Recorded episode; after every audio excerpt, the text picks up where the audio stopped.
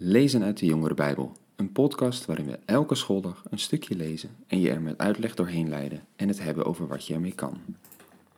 Dag jongens en meiden, goed dat jullie weer luisteren naar alweer de laatste aflevering van deze week. En we gaan dan ook het laatste stukje van de uh, hoofdstuk 14 van de Romeinenbrief lezen, waar we gisteren aan begonnen waren. En ook vandaag zal het weer een praktisch stuk zijn over hoe we om moeten gaan met alle meningen die er kunnen zijn over hoe je het beste je geloof kan leven.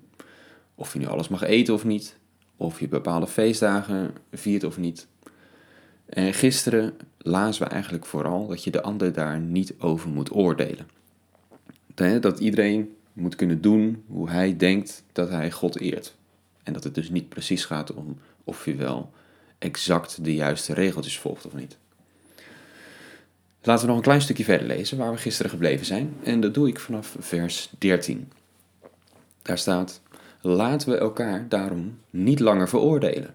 In plaats daarvan moet u zich voornemen uw broeder en zuster niet te laten struikelen of ten val te brengen. De Heer Jezus geeft mij de vaste overtuiging dat niets op zichzelf onrein is. Iets is alleen onrein voor wie het als onrein beschouwt. Als u dus uw broeder of zuster in verlegenheid brengt door wat u eet, handelt u niet langer overeenkomstig de liefde. Laat hen, voor wie Christus gestorven is, niet verloren gaan door het voedsel dat u eet.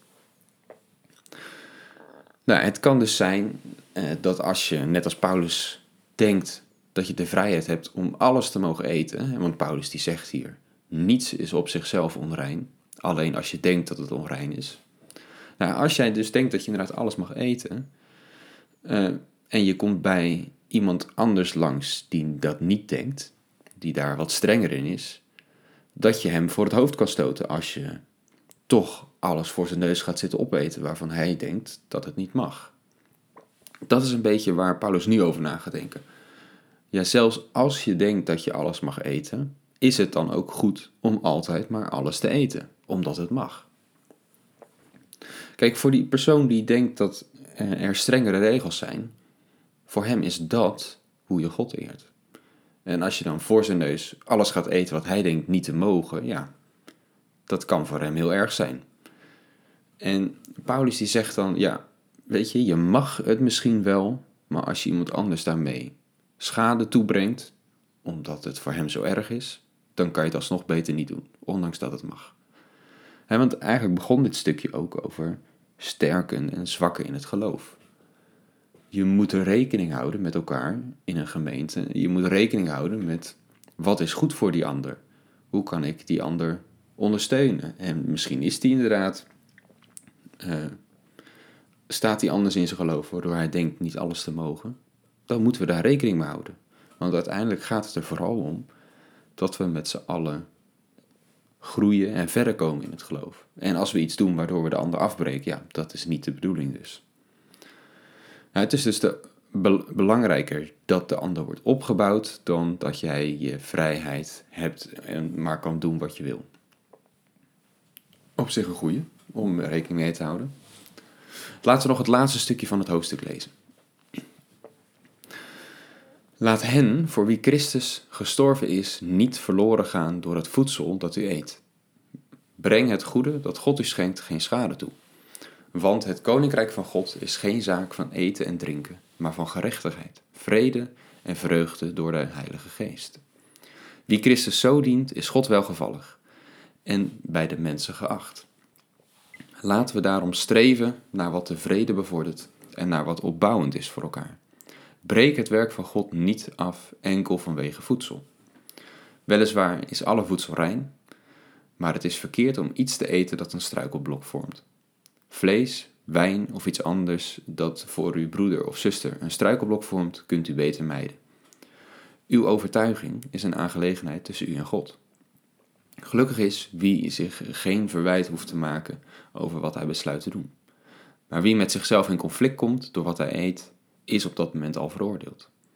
Want dan komt het niet voort uit geloof, en alles wat niet uit geloof voortkomt is zondig.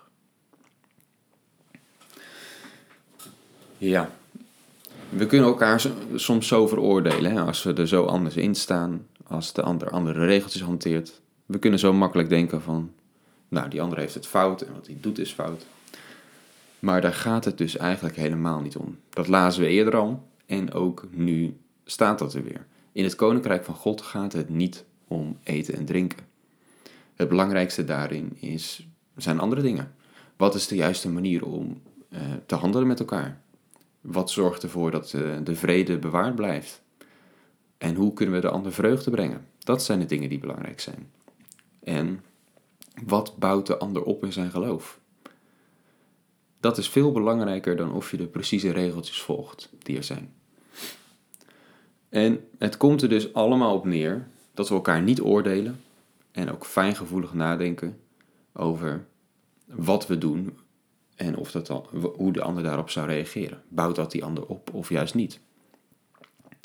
En eigenlijk is ook dit dus weer allemaal samen te vatten met waar we de week mee begonnen. Ga in liefde met elkaar om. Maar dan natuurlijk even praktisch uitgewerkt, hè, wat dat precies kan betekenen.